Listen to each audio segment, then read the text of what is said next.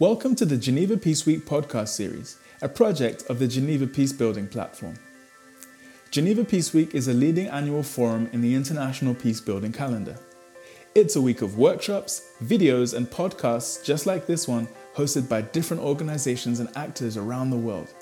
It's founded on the core belief that each and every person, actor, and institution has a role to play in building peace and resolving conflict. You're listening to a podcast produced for Geneva Peace Week 2021, held from the 1st to the 5th of November, with both live workshops and pre recorded contributions. For more content like this, join the conversation at www.genevapeaceweek.ch.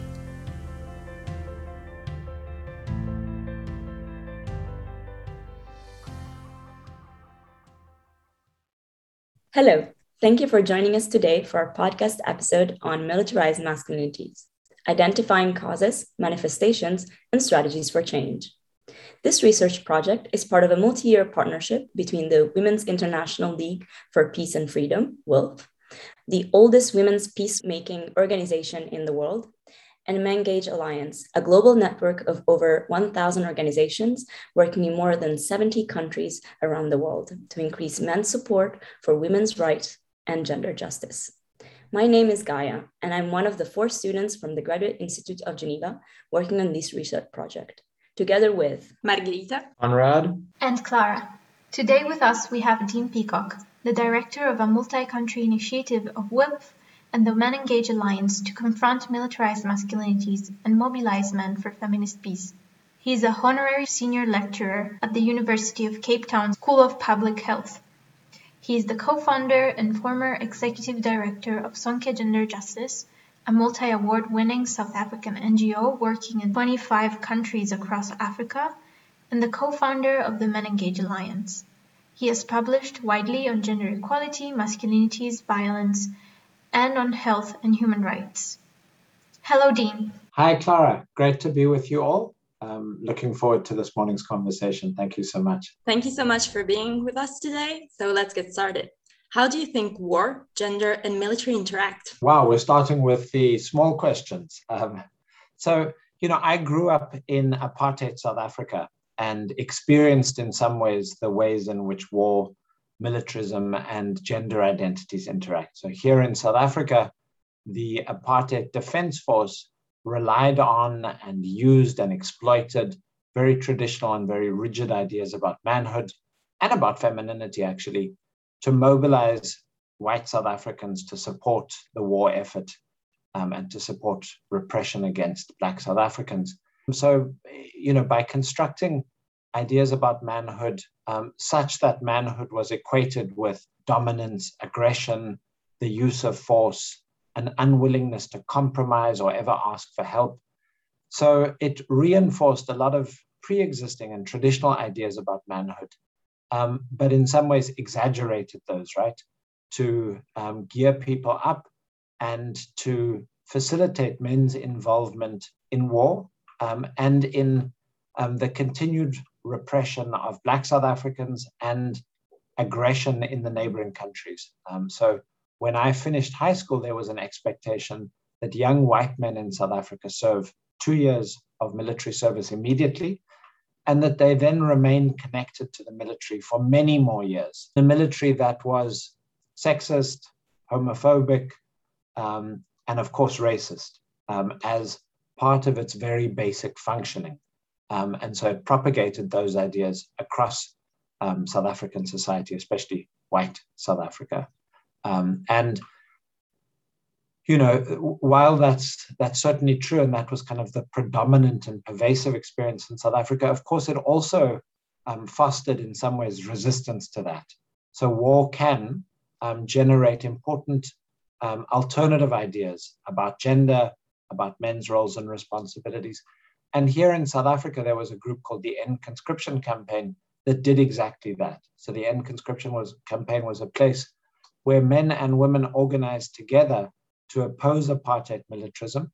And it was a place where, in some ways, in novel ways, men came together with women and really questioned some of the kind of hegemonic ideas about masculinity, created space for gay men and straight identified men to work together for a different vision of society, including a different vision of gender roles. So, on the one hand, war reinforces these traditional ideas about manhood and masculinity and it exploits them, right? To get men to do things that I think normally men don't want to do, kill other people. Um, it takes an awful lot of indoctrination, but it can also, as I say, produce a resistance and a flourishing of new ideas um, that in a post war society can be harnessed to create a more equitable gender order. Wait, have you ever heard of hegemonic masculinities? Hegemonic masculinities describe those types of masculinities that adhere to what is considered the idealized gendered behavior of men, envisioning men to be strong and dominant vis a vis other members of society. The nuances of hegemonic masculinities depend on contextual, temporal, geographical, cultural, and historical dimensions, but a general trend towards powerful, dominant, and forceful men persists. This system of power and practices generated through hegemonic masculinities allows men to hold dominant positions in society and seemingly justifies the subordination of all of those who do not conform to this definition of masculinity. The othering of other genders and those not conforming with the norm and the associated dominant behavioral traits lends itself well to the mobilization for war making efforts and the propagation of violence on behalf of politicians and self serving industry actors. Thus, it can be argued that these hegemonic masculinities are situated at the root of many conflicts across the globe. As Judy Wajcman notes, war provides the ultimate test of manliness and is the legitimate expression of male violence. Indeed, militarized masculinity, at its most basic level, refers to the assertion that traits stereotypically associated with masculinity can be acquired and proven through military service or action, and combat in particular. When states and military leaders aim to display strength through the use of military force or hope to recruit male citizens for appeals to their masculine identity, they are relying on and reproducing militarized masculinity.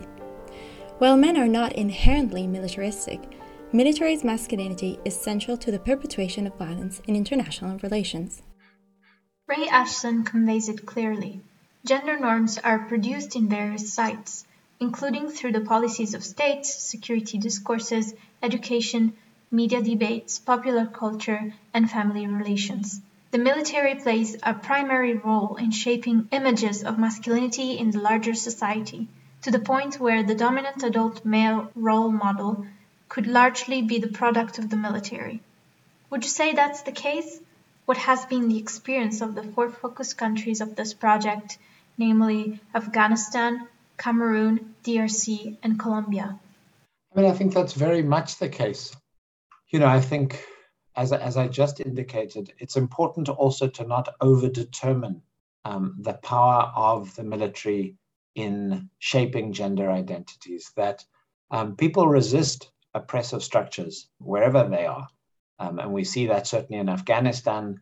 Um, you know, a fascinating fact about WILPF's work in Afghanistan is that there are 10,000 members of the Women's International League for Peace and Freedom. It's remarkable in and of itself. But what people don't realize and what hasn't received a lot of attention, even in this post Taliban takeover period, is that a third of that membership is men. Um, so there are 3,000 Afghan men who have chosen to join an organization called the Women's International League for Peace and Freedom. That's not what we think of when we think of Afghanistan in 2021. Um, and so, you know, certainly the last two decades has allowed uh, a little bit more space for people to question and embody different gender roles. But even, you know, prior to that, there were men in Afghanistan who were supporting women's rights. Um, and the same is true in the other countries. In Cameroon, um, we have been doing some research to understand the role of traditional leaders in challenging men's monopoly over land as a resource. There are a number of traditional leaders who are speaking out against that. Um, so, from the very institution um, that we often consider to be kind of the epicenter of conservatism, we're seeing traditional leaders say, no, in fact, um, our communities function better, um, are more peaceful and more productive, um, and more harmonious when women also have access to the land and when women are able to access education, when women can inherit. Um, in Colombia, of course, there's a long and rich tradition of peace activism, and many of the armed groups ideologically have been for gender equality for a very long time, particularly the leftist, um, progressive armed groups there. Um, and what we see, in fact, within some of those armed groups are very equitable gendered practices during conflict. That sometimes falls apart after conflict. Um, and that was the case here in South Africa. So I think um, Ray's point, you know, as is true of almost everything Ray says, is profound. And I think Ray would also recognize that activists and ordinary people push back against these ideas that get propagated by the military and find ways to seed these new ideas and grow them. And so, you know, no matter how repressive the setting, I think we see resistance and we see people um, push more progressive ideas about gender. Wait, have you ever heard of feminist peace? The concept of feminist peace is concerned with the combination of feminist international relations theory and peace studies insofar as it looks at peace through a gendered lens. In a world where militarized gender norms get instrumentalized to create a societal rift and mobilize predominantly men for war and violent conflict, the performative gender norms that lay ground to these mechanisms need to be dismantled. Feminist peace envisions a departure away from militarized and hegemonic masculinities towards a more feminist understanding of gender that does not facilitate the perpetration of violence, but rather fosters peace and societal cohesion irrespective of performative gender norms. Across all four focus countries, project participants are also conducting research to understand the relationship between the arms industry and militarized masculinities, and they are asking questions about the role of the corporate sector in the proliferation of weapons and weaponized identities why is including the corporate sector essential to this research, including the media, but also looking at private security firms, arms industry, and uh, all these different actors that are also involved in this uh, process of generating militarized masculinities? Right, it's a, that's, a, I think, a really important question. And let me start here. Um, I, as, as you mentioned at the beginning, have been involved in work um, related to men and men's violence for a very long time, since 1985 here in South Africa, and then in a more kind of development sector way since the early 1990s. And a lot of that work focuses on shifting social norms and on community education and on group education and on changing the ideas that men hold about themselves and the ideas that men hold about violence um, and about women. And that's really important work. That work has often looked like a workshop at a local community level or an engagement perhaps with a community radio station. It's been small, it's been local, and it's been very focused on changing ideas within people's heads. I think it's fair to say, though, that a lot of that hasn't sufficiently linked those social norms to their origins. So we've tended to talk about those social norms in sort of ahistorical and sometimes quite apolitical ways. And what I think that means is we've relied on neoliberal strategies to change structural problems. And this is where the corporate sector comes in so powerfully. So if I think about a community that we did a lot of work in, in South Africa, in Johannesburg, a community called Diepsloot, the alcohol industry has targeted Diepsloot and other communities like it in South Africa and across the world. Um, alcohol outlets are far denser in poor and marginalized communities than they are in middle class suburbs. Um, and so the alcohol industry recognizes that they can get away with saturating those communities. And they target them with marketing, um, advertising. And um, as a result, people simply have far easier access to cheap alcohol. And not surprisingly, given the relationship between alcohol and violence, we then see more violence. Now, that's not to say alcohol is the cause of men's violence, but it's certainly an enabler, it's certainly an accelerant.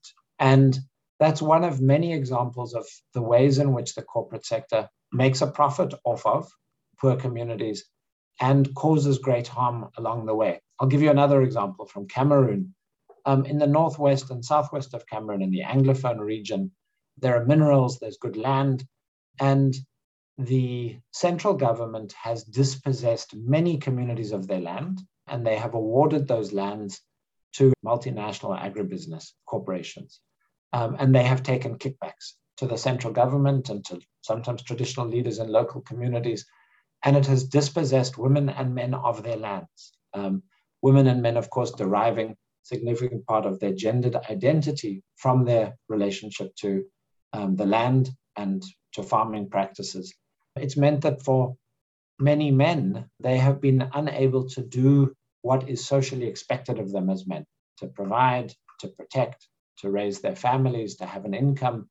Um, and so, not surprisingly, that has generated conflict. Um, and of course, along the way, it also does enormous damage to the land um, and is part of the problem of climate change. The arms industry, of course, another example, right? Um, so when transnational arms companies are able to move weapons into conflict zones to defy um, international conventions and to do so with impunity, uh, we shouldn't be surprised when we see more conflict. We also know that the mere possession of a weapon changes people's relationships to their gendered identities, right? So men feel more aggressive, they feel more emboldened, um, they feel less likely to back down from conflict when they have a weapon. And so, you know, the list is long. The relationship between the extractive sector, um, the mining sector in the DRC is a classic example, but not just. Um, and then the proliferation of small arms and light weapons as those weapons are given to paramilitary groups, to private security groups, and then leak out into communities and leading to increased conflict and increased lethal conflict. So the, the relationship between um, transnational capital and violence and conflict and distorted gender roles is pretty clear. Of course, it's much easier to gather a group of men together in a community and run a workshop on gender norms than it is to challenge some of these transnational corporations. Um, Alan Greig and Michael Flood have written some important work now in which they say our work isn't to build a field of men and women trying to transform masculinities. Our work is to build movements and to connect with other movements. So in Cameroon, we should be connecting with people who are doing work to challenge um, land dispossession, right? Um, so we should be doing work with environmental activists, um, labor unions, and we have to think, I think, more ambitiously about who we partner with and the sorts of strategies we use. So, you know, the Mexican government just sued gun manufacturers in the US because of their failure to control the, the proliferation of weapons into Mexico. That's really interesting. How do we support efforts like that? And how do we link outside of the narrow confines of the field of people working on men and masculinities? Wait, have you ever heard of military industrial complex? When speaking of military industrial complex, we refer to a network of individuals and institutions involved in the production of weapons and military technologies. The military industrial complex in a country typically attempts to marshal political support for continued or increased military spending by national government.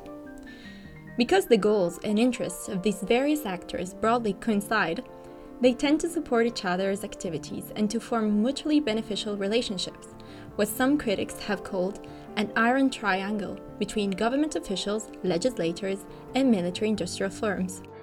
Thank you so much, Dean. I think it's the unfortunate reality of the connection between the corporate world and the proliferation of militarized masculinities. This is specifically why, as a student, we decided to look at the United States, specifically due to his hegemonic roles. And particularly, we're going to look at how does the US military recruitment efforts use, mm-hmm. Exploit, and generate ideas about manhood to facilitate men's participation in war and conflict. So, how do you think the concept of militarized masculinity translates in this multiracial society, and specifically the role also of the military industrial complex within um, this layout? Yeah. No, it's, it's an important question. And I, let me back up just a little bit to link this question to the preceding one. And, you know, I think you're all familiar with the Bushmaster ad, the gun company that used this man card concept, right? Saying to men, you know, if you are not living up to kind of rigid and inequitable and extremely outdated ideas of manhood, then you've lost your man card. And how do you get your man card back? Well, you own a Bushmaster semi automatic rifle. That was a gun that was used in the Newtown killings And families of the children massacred in that attack have since sued Bushmaster and you know have, have for the first time seen some justice in the US courts. But the reason I raise that is there's of course a close relationship between um, the arms industry and the US military. And so these ideas that get propagated through private sector advertising and marketing are inextricably linked to the um, ideas that the US military uses to recruit men. The US military, of course, also relies on the fundamental social inequalities in the US to recruit people. And those are racialized inequalities. And, you know, the US has a dreadful social safety network. And so the military steps in and says to um, people, if you join the military, we will offer you in exchange access to education. We'll provide you with health services through the Veterans Administration. So the US military certainly relies on kind of the impoverished social safety net to pressure people to join the military. Wait, have you ever heard of intersectionality? Intersectionality is an analytical framework conceptualized and coined by Kimberlé Crenshaw in 1989 and developed with the aim of including the experiences of black women in the legal discipline, which drew attention to black women's multidimensionality and thus the interaction of race and gender as a double means of oppression for this historically marginalized and overlooked group. This project was later brought forward as a means to understand intersecting social systems of power, how they're constructed, transmitted, legitimized, and reproduced in a much broader scope. Intersectionality identifies multiple factors of advantage and disadvantage. Such categories are gender, sex, caste, class, sexuality, religion, disability. As such, intersectionality has become a constellation of knowledge projects, each granting a different and complementary lens to understand power relations. So, uh, in general, much has been written about men, masculinities, and violence in the last three decades. A lot of it has been focused on relationships between gender norms, masculinities, and men's use of violence in intimate partner relations. Less has been written about men, masculinities, and armed conflict in specific, what we already have touched upon now. And even less has been written on like broader structural forces that motivate or compel men to participate in armed conflict, or what can be done to support men to work with women to oppose militarism and demand peace. What is your personal experience of opposing gender norms and militarized ideologies, particularly as someone who identifies as a man? Um, it's an interesting question. It pushes me to reflect on my experiences, mostly perhaps because of, you know, living in Berkeley and working in San Francisco in the 90s when I started this work, I have experienced a lot of support. You know, certainly I've had the kind of stereotypical story of people ridiculing the work that I do as not being sufficiently manly or but but that's happened very little. I mean, I remember I used to work with homeless and runaway youth in San Francisco, and I um, told one of the young people at the residential group home where I was working that I worked at an organization called Men Overcoming Violence. And he roared with laughter. And he said, Oh, what do you guys do? Do you walk around picking flowers for other men in other places? There are many more costs associated with being active proponents of gender equality as men. I have been fortunate to work with an established community with people who are doing gender equality work. And so those are my friends, it's the community I work in. I get a lot of validation from others. And of course, it's transformed my own life. And so I began this work here in South Africa, but I returned to it in the US because I had been assaulted a number of times on the streets when I was a student. And I was really grappling with mild forms of post traumatic stress disorder. I was really curious about violence, what drove people to use it, what effect it had on me. And so I remember volunteering at Move and being astonished by the conversations I was hearing between the staff who were working with men who had been sentenced by the courts to attend a batterer intervention program, and the stories I heard from the men who had been mandated to come to Men Overcoming Violence, um, men who repeatedly said, these rigid and traditional ideas about manhood do not work. They have caused me to cause great harm, um, they would say. And I, I interviewed probably a thousand men at Move who each told me a version of the story of being a boy who was terrified of their father because they knew when their father came home there was going to be violence, and of them in their childhood telling themselves they would never be that man, and then becoming that man. Um, and you know that's not to excuse their violence, but it's to situate their violence in what we now know is an intergenerational cycle of violence. And so I think, you know, whether it's health indicators, whether it's men's ability to connect with other people, to have meaningful, joyful relationships, we, I think, know that these rigid ideas, rigid and restrictive ideas about manhood are a recipe for disaster. Um, and so I too have benefited, like those men did, from kind of easing up those restrictions um, in my own life. And uh, on a slightly different topic, in one of the previous questions, you have mentioned international peacekeeping efforts. So, um, as you know, not long ago, the UN has acknowledged numerous instances of sexual exploitation and abuse by peacekeepers in Haiti and elsewhere. So, what can we learn from these violations of local women's rights? And how can the UN be held accountable for its mandate? um, thus enhancing women's ability to access their rights in humanitarian and post conflict situations, while increasing men's commitment to work in a gender equitable manner. I think WILPF brings a really interesting perspective um, to this, and I've been really excited to learn more about WILPF's application of a political economy analysis to the topic of militarized peacekeeping. But let me back up just a little bit first. So, a lot of the work on men and peacekeeping has focused on training men, right? So, kind of recognizing that many men in peacekeeping forces come out of the military or they come out of the police, sometimes out of special operations units, and they've been socialized in predictable ways into a kind of militarized masculinity, as we've talked about. And so, a lot of the DDR, the demobilization, disarmament, and reintegration efforts have included this focus on kind of educating and training men in peacekeeping um, to change their ideas. And I think that's important.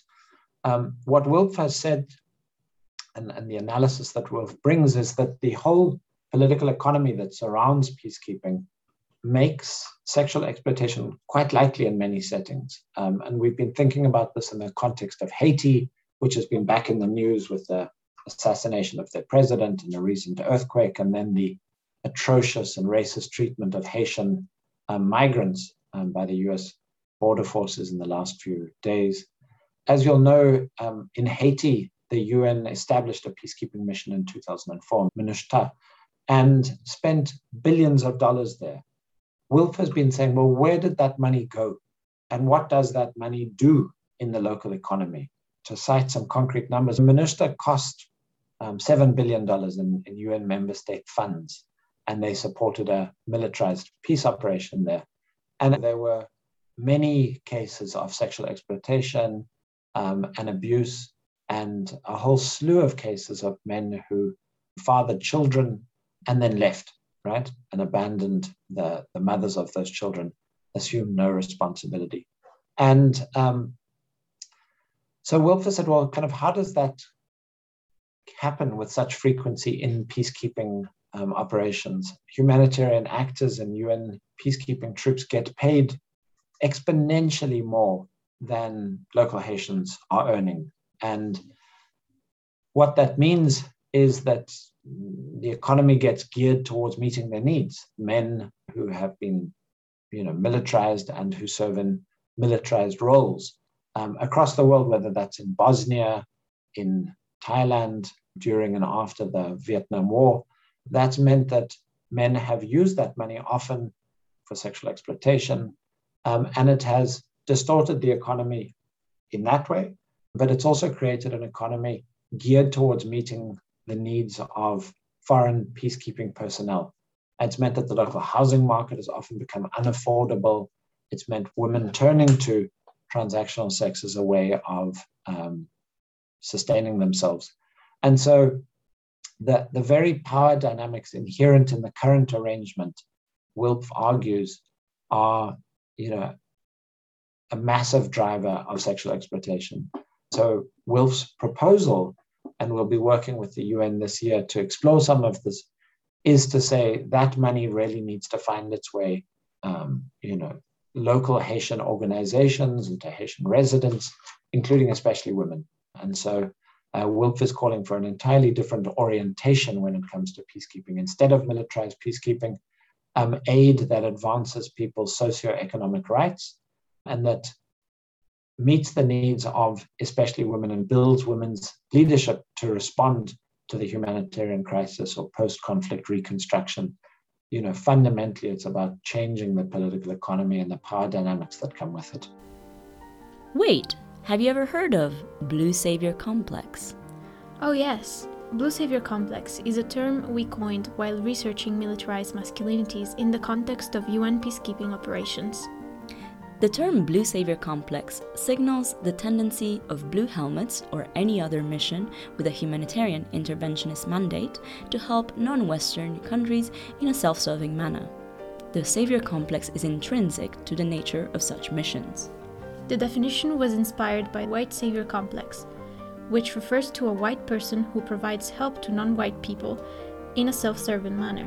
The role is considered a modern day version of what is expressed in the poem The White Man's Burden by Kipling. Writer Teju Cole combined the term with industrial complex, derived from military industrial complex and similarly applied elsewhere, to coin white savior industrial complex. It's good to note that the white man's burden is passed down to the racialized identities of the soldiers who actually constitute these humanitarian interventions. How does WILPF's project in general contribute to moving beyond securitization and achieve a feminist peace? I mean, I think we do that in a number of ways. We're in the middle of a joint course um, for about 35 emerging gender activist leaders from across the continent almost all from post conflict settings. And it's a course that's been co convened by MenEngage Africa and the Women's International League for Peace and Freedom and Sonke Gender Justice and the Institute for Peace and Security Studies at the University of Addis Ababa in Ethiopia.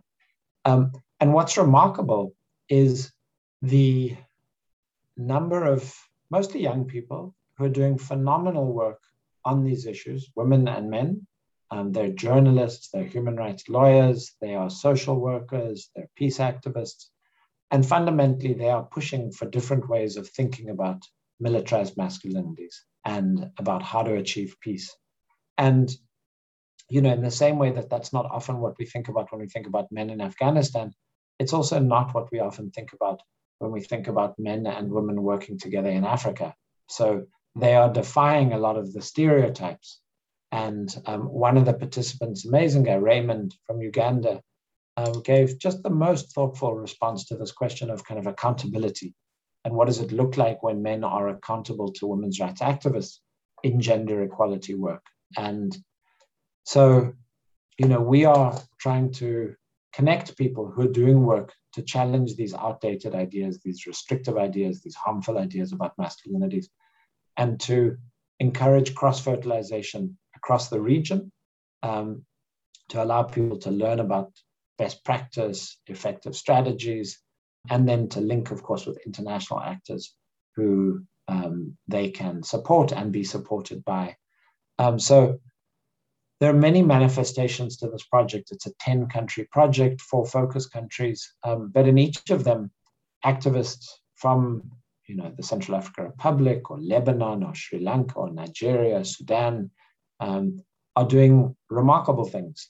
And our job is simply to support them with resources, some technical assistance to connect them with other experts who can advance their work. I think um, we are seeing um, and have now for quite a few decades um, really interesting work to reshape ideas about men and masculinities so that men and women can work together for peace and for not just gender equality, but less restrictive, more flexible gender roles, and to imagine living our lives beyond these binaries we've been stuck with for so long.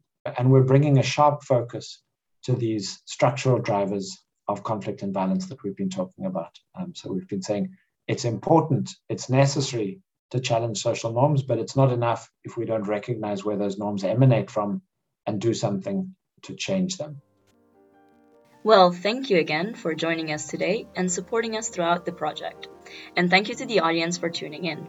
If you'd like to hear more about us, follow our Instagram account at militarized underscore masculinities. Thanks for joining us for this installment of the Geneva Peace Week podcast series. Don't forget to subscribe, rate the podcast, and leave a review about something you learned. You can also visit our website to continue the conversation with the makers of this episode or join us on Twitter, Instagram, or Facebook at Geneva Peace Week. Above all, thank you for being here, and we hope you'll join us again for another episode.